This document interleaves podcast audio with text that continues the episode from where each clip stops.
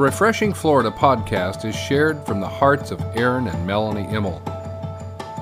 Enjoy and be refreshed. Tonight we're going to talk about our relationship with our Father in the series Building an Unshakable Life in the Spirit. So let's pray. Lord, we thank you and praise you that your word is so powerful that it changes everything. It is the absolute rock foundation that we build our lives upon. Your word is unshakable. Your word will never fade or, or go away. It will last forever. It lasts beyond anything else. It is eternal. And so, Lord, we just we want to build our lives upon your promises and upon everything that you've spoken to us and whispered to our hearts and revealed to our spirit. And we just honor the word of God tonight and we ask you to make it come alive Make the Word of God, your words to us, come alive tonight, that we can be strengthened and encouraged as we build this unshakable life in, in your Spirit, in Jesus' name. Amen. All right, if you want to turn or click or swipe or whatever you do uh, to Romans chapter 8, we're going to look at that. A couple of verses there. Romans chapter 8, verse 14 powerful. The whole chapter eight is amazing, and we will we will get into some more of that later because there's so much of it that does pertain to our relationship with God.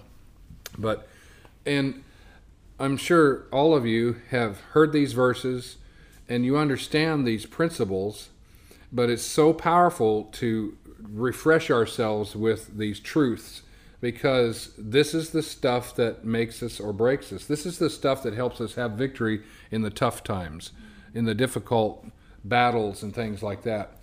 Now, there are a lot of people that sometimes they battle their whole lives with they struggle with understanding their relationship with God.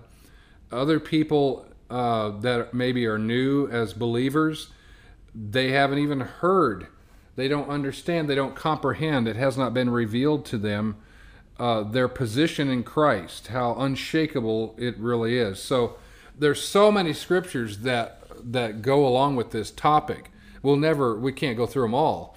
But the next, you know, tonight and the next, uh, the next meeting, uh, we want to cover some of the most uh, important ones that are the bedrocks. So I'm just going to dive in. Let's read in Romans chapter 8. I'm reading out of the New King James and then I'll read out of the Passion Translation.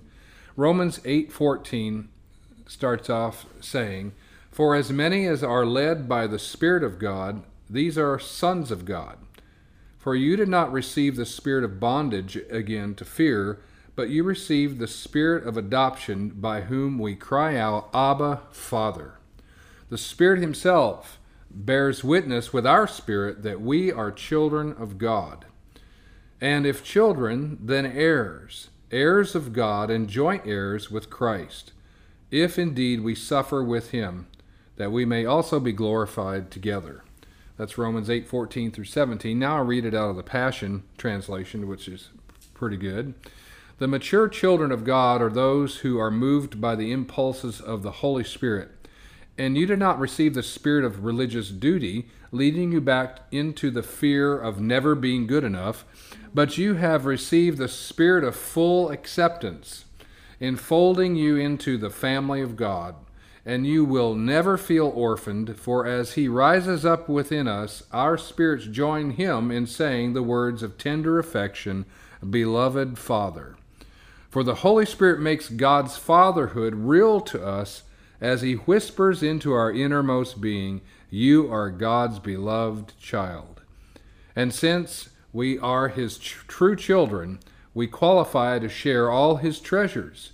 For indeed we are heirs of God himself. And since we are joined to Christ, we also inherit all that he is and all that he has. We will experience being co glorified with him, provided that we accept his sufferings as our own. Wow.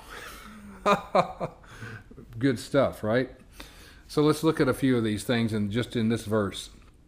So it talks about being led by the Spirit, and then the Passion Translation talks about being moved by the impulses of the Holy Spirit. So before we were born again, we weren't led by the Spirit. We were led by the flesh and the world and whatever other influences, demonic influences, whatever there may be, natural influences. Our fallen nature led us around. And and so now that we have received the Spirit of God, we've been born of the Spirit of God uh, through salvation. We don't have a spirit of bondage. We have a spirit of adoption, which by which we cry out, "Abba, Father." So we are we are uh, adopted into the Father's family. We are actually uh, sons and daughters of God Himself through Jesus Christ. This is a powerful uh, revelation that we have to get a hold of if we don't, right? Because everything else is based on this. All of our prayers, all of our uh, all of our communication with God is based on how we feel and see ourselves in relationship to Him. So this is so important that we get this right, right? And and a lot of people they struggle with it. I struggled with it for a few years uh, until I got a hold of enough a scripture and revelation of that scripture uh, to understand his um, unconditional love. you know, so many of us grew up in homes that maybe we didn't see that modeled out. We didn't see unconditional love. We saw love based on our performance or based on if we if we did everything right, did did everything according to the expectations of uh, one or more of our parents or maybe later in life it's jobs and bosses and people we look up to, maybe uh, marriage uh, partners, where you know we're trying to meet that person's expectation and we just keep falling short, and and so we have this uh, inaccurate measure of love based on performance or based on if the person I'm trying to please is pleased or not. And so when we get a hold of the revelation that we're adopted into God's family. We're His children. When we get a hold of the idea that He loves us unconditionally, it is an absolute breakthrough for us. And we've got to get to that place or we'll always struggle. So, His Spirit in us bears witness with our spirit that we're children of God. This is comforting. This is powerful comfort. And we have to remind ourselves of this. And we're not going to go into this right at the moment but just verse 17 starts talking about us being heirs and joint heirs with Christ. That's a that's a whole other explosion of, of, of inheritance and eternal blessing and things that we possess by because of what Jesus did. And we will get into some of that. All right, so now let's let, look at our position in Christ. That's those scriptures we just read talked about the fact that we're children of God. Let's look at our position in Christ, Ephesians chapter 2 talks about that. And the, the book of Ephesians is so powerful uh, in all of these things. So many nuggets of truth. I encourage you to read the book of Ephesians over and over and over. And you have some of Paul's most powerful prayers for us in there. But uh, just pulling out a verse or two out of Ephesians chapter 2, starting with verse 4.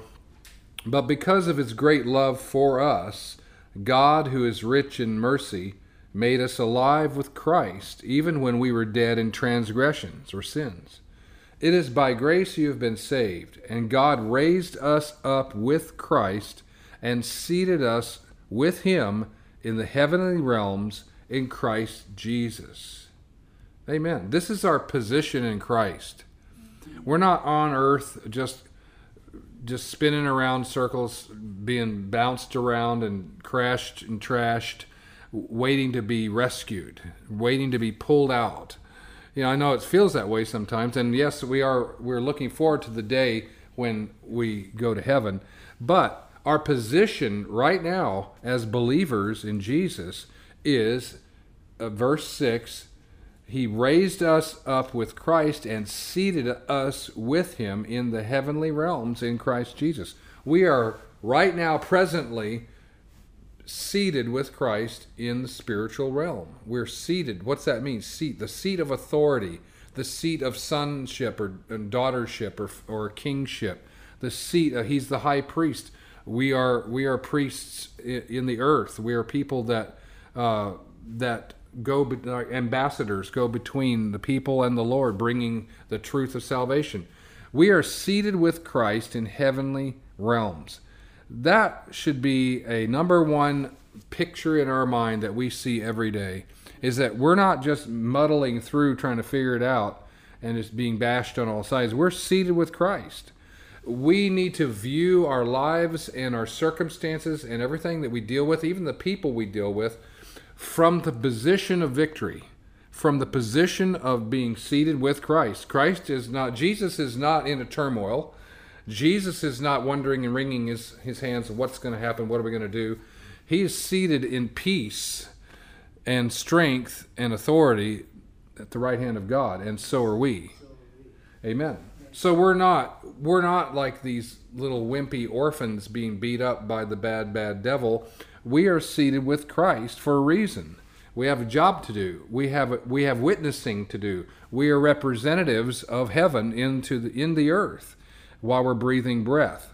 So, this is a powerful position that we are in right now. And then I picture this same position of being seated with Christ. Uh, I also then, when I read Psalms 23, verse 5, says, You prepare a table before me in the presence of my enemies. That's good stuff. Why would you prepare a table before me in the presence of my enemies? Well, that's just a, a wonderful, beautiful picture of what's going on. We're seated with Christ. We've got enemies all around us. We're in the broken down world with evil and darkness and things that aren't settled yet, judgments that haven't been uh, declared yet and finished yet. And we've got evil that hates good, and we have spiritual enemies and all these things, and they're all around, but we are seated at the table of the King. He prepares a table before us in right in the middle of all of our enemies. This is another picture of a powerful of the powerful position that we have in Jesus. We're seated at the table. This is good stuff. So, we're seated at the table with Jesus in heavenly realms. This is our position in Christ. We're at perfect peace. Everything's at rest, and we we we've already got the victory. The victory already belongs to us spiritually and eternally. Are we going to have battles? Absolutely. But our position is seated with Christ in heavenly in the heavenly realms with a table prepared before us. All right. So that's just some good stuff that you can dig into and you can meditate on this and and look up scriptures that go with it. Now let's move into some of the practical ways that we use these revelations in our daily lives, all right? To where this actually does something for us when we deal with thoughts and feelings and uh, you know inadequacies and failures. We're going to talk about that because you know it's wonderful to say yes, I'm seated with Christ in heavenly places. Praise the Lord, Hallelujah. You know, just repeat it over and over. It's good. Uh, but what happens when I mess up? What happens when I absolutely screw up? What happens when I don't feel like um, that that God's with me? What if, what happens if I'm feeling really bad about myself? And and God surely doesn't feel good about me either. He's got to be mad at me. He's got to be disappointed with me or something. So let's talk about that for a few minutes because this is where this is where we have those breakthroughs, where we get that firm foundation. And I, I did struggle for several years as a believer, as a spirit filled, on fire for God believer. I struggled with, with some things. I made some progress of like understanding God's love. But then there were things in the back of my mind that I really didn't want to even talk about, where I had these question marks, and I had these inadequacies and these inferiority things that I hadn't really dealt with, that were preventing me from moving forward as a believer to believe God for supernatural things like miracles or answers to prayers. Like, yeah, I thank you, God, I'm saved, but you know, I'm not one of those special people that can pray and see a miracle. And that was in my mind. That was a problem. That was an issue in my mind that I had, and it's all to do with how we see each other, how we see ourselves in the Lord. So there are different levels and layers, I guess is the word, of this revelation of who we are. And, and as we keep progressing with our understanding of really, truly who we are and what we have in Jesus, it, it just gets more powerful and more liberating as we go. Amen. So, Romans chapter 8 again, verse 1 in the New King James says this. This is the, one of the most powerful scriptures in the, in the New Testament. There is therefore now no condemnation to those who are in Christ Jesus, who do not walk according to the flesh, but according to the Spirit. Verse 2 For the law of the Spirit of life in Christ Jesus has made me free from the law of sin and death. For what the law could not do, in that it was weak through the flesh, God did by sending his own Son in the likeness of sinful flesh. On account of sin, he condemned sin in the flesh. Verse 4 that the righteous requirement of the law might be fulfilled in us who do not walk according to the flesh, but according to the Spirit. So we've been set free once and for all. Once and for all. We might have 20,000 battles and struggles with this, but the truth is, it's been settled once and for all when Jesus paid the awful price of dying on the cross. He paid the price of sin, which was the barrier between us and our Father. He removed this barrier completely, once and for all. And the picture that comes to mind is uh, if we were in a prison cell, there's bars all around us, prison bars all around us, and there's a door that's always locked, but then our Savior comes with a key, he unlocks the door. And it's open. The door's open. But we're we're still running around inside the cell shaking, you know, the sh- the wall. Let me out, let me out. Oh, I want to get out of here so bad, and he's already opened the door. So it's us that needs to understand what he's done for us. If we can just grab a hold of what he's truly done for us, he has unlocked the door once and for all. It's not a question. It doesn't get locked back again. It's open. We're free to go. there is therefore now no condemnation to those who are in Christ Jesus. There is none.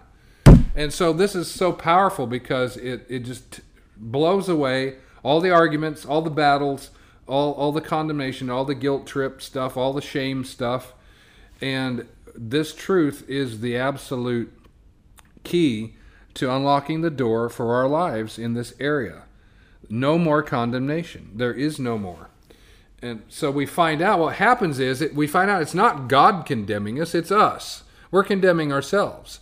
It's not God that's not forgiving me, it's me. I'm not forgiving myself. It's not God that's not that that I don't feel love coming from. It's me not loving myself.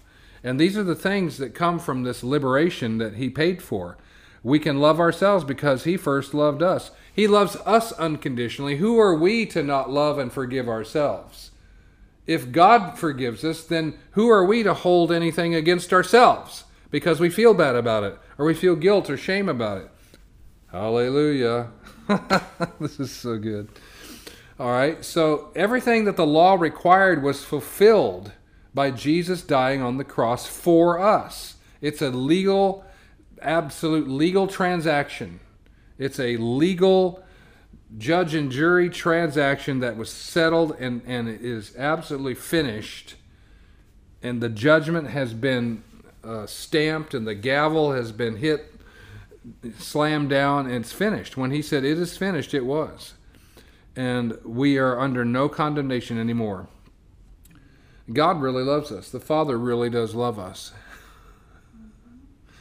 He, he really likes us a lot it's so good to get that, isn't it? That revelation. It's so good to really understand that just like we have affection and can show love for people uh, that we care about, animals that we care about, just the affection that we can have, the the level of affection that we have for others. God has that kind of affection for us, and it's so important for us to understand that and have a picture of that in our hearts and our minds.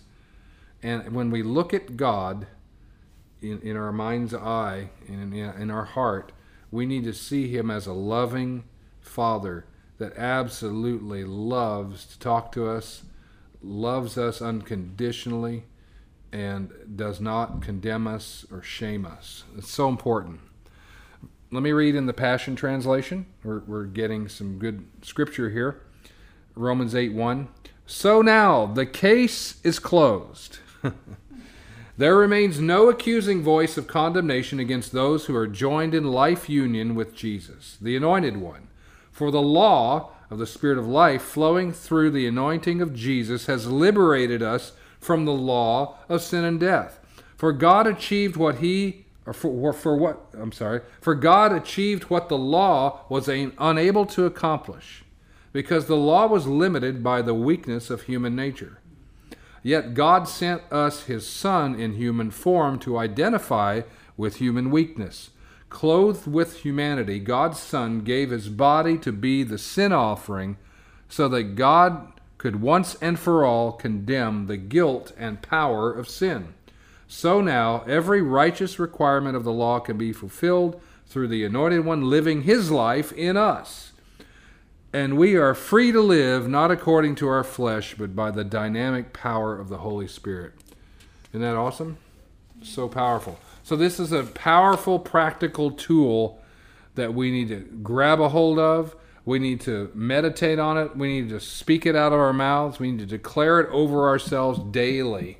I would I encourage us to to speak these scriptures over ourselves and, and personalize them daily because this is this is the key to getting to seeing progress and making breakthroughs and living the life that Jesus paid a price for.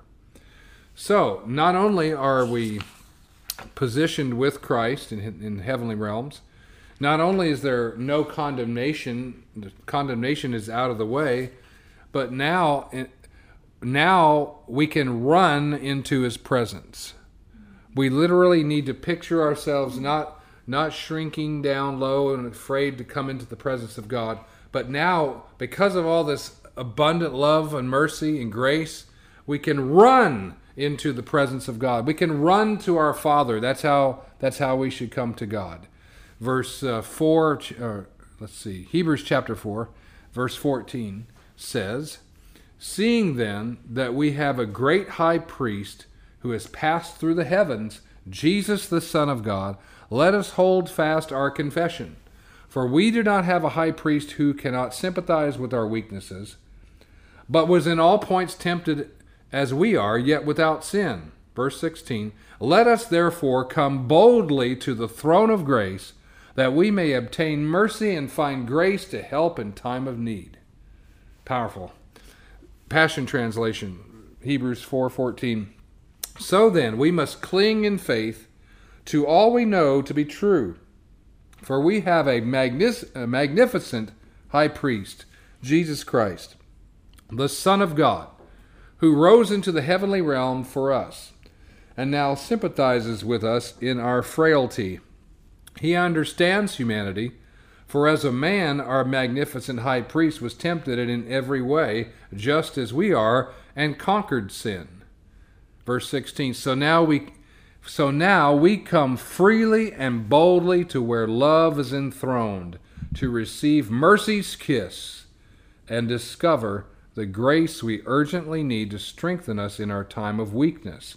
So this is so powerful, isn't it? A picture of us running to to our Father, little kid running with joy, scree- squealing with joy, running to to their father, or a child that's hurting, that's that's made a mistake, or that's fallen down and is hurting, or whatever, and is running to their father for comfort. All of these, whatever we need, we can run. We can always run to our Father. Never, ever, ever let yourself think that you can't come to God with your problem, your trouble, your situation, your weakness, your sin, your failure, or anything else. We can always run into His presence. That's just powerful stuff. That's why it says here in, in verse 16 to receive mercy's kiss and discover the grace we urgently need to strengthen us. When? when we're absolutely doing great? No, it says to strengthen us in our time of weakness. Ah, so when we feel the worst about ourselves, that's when we should run to God the most. We shouldn't ever run away from God because that's our tendency. Our tendency is when we feel bad about ourselves and make a mistake is to hide from God, run from God. But that's exactly opposite of what we should do in our time of weakness. In our time of failure, we need to run to God and say, Help me, Lord. Help me, Lord. And that's when his his mercy and grace washes over us and he grabs us and picks us up like a father uh, does a little child and he helps us. Wow. this is a whole different picture than the religious picture of an angry God and you better toe the mark and da da da da da. This is good stuff, isn't it? All right, so let's take this practical stuff a little further. What about when we do sin? What about when we do mess up? What about when we do choose wrong, choose choose bad? We just we just fail and we choose things we know that we shouldn't choose and we mess up. What do we do about that? Well, your your Christian walks over. Sorry. no, that's not true. Thank God. That's what some people would say, but that's not what God says. So here's the verse. It's a familiar verse, more than likely. 1 John 1 9. See, we need to be honest with God. So we have this relationship. We can we we are unconditionally loved. We're seated in the family, been adopted into the family of the King. We're seated at the table, honored with the Lord as children of God. We can there's no condemnation. We can run into his presence anytime we want. And then this next principle is being honest with God. We can we're free to be honest with God. It doesn't break God. It doesn't mess him up for us to tell him exactly what's going on. Some people take it to the extreme, you know, and they, live these lives that don't produce Christ-like fruit, and they say, "Well, I'm just being honest with God." Well, there's there's you know I'm saying there you can take any of these things too far but the truth is that when we're honest with God it opens the door to his mercy when we need it the most First John 1 9 if we confess our sins he is faithful and just to forgive us our sins and cleanse us from all unrighteousness and I like reading it out of the Passion Translation. But if we freely admit our sins when His light uncovers them, He will be faithful to forgive us every time.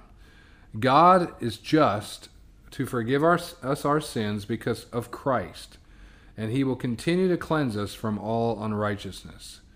Wow, that's powerful stuff. That's a powerful verse of Scripture, and it talks about the fact that we can be honest with God and come to Him in our time of weakness and failure and confess our sins instead of trying to hide, make excuses, uh, you know, change change the standards to say to make ourselves feel okay about our lifestyle or our choices or mistakes. We confess our sins, especially when His Spirit, His light, His love and mercy uh, comes to us and and gently speaks to our hearts about a sin, reveals something. He doesn't come to us with condemnation. He comes to us with gentle and loving conviction. It, it could come abruptly and strongly, a conviction where we were blinded in an area.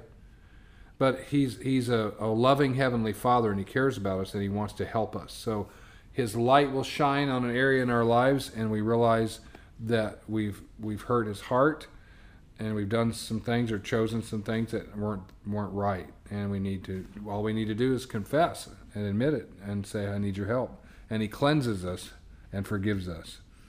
The last thing i want to share is the concept of repentance which is what we're talking about here in 1 john 1 9 listen to this. This is a really good scripture in isaiah. And i hope you're jotting these down so you can d- dive a little deeper into them later Isaiah 30, verse 15 says this In repentance and rest is your salvation, in quietness and trust is your strength. That's good stuff. Isn't that good? In repentance and rest is your salvation. Repentance is a good thing. Um, sometimes it's pictured, you know, like better repent or you're going to go to hell, the flames of hell, you know, you know, fire and brimstone. And that while that is true, you know, black and white absolute truth, if you don't repent, you you will end up in hell, yes. But repentance is also a lifestyle. It's not just, oh my gosh, I got to run from sin or I'm going to go to hell. It's also this lifestyle that was uh, revealed there in 1 John 1, 1 9 of confessing our sins. Repentance means to turn from or to change directions or return to something, return to a truth, return to a place that you're supposed to be. So repentance, we we have to repent on a regular basis, and it's not a bad thing; it's a good thing. repentance is part of how we live our life for Jesus. Let me read Acts chapter 3, verse 19. Repent then and turn to God, so that your sins may be wiped out, that times of refreshing may come from the Lord. So repentance brings refreshing, and that's uh, that's been a powerful truth in our lives. Repenting, turning to God, sins are wiped out, and times of refreshing come from the Lord. So it's a lifestyle. So these are the practical scriptures that help us stay in our relationship with God, strengthen our relationship with God, and keep us in that that right standing in our position in Christ.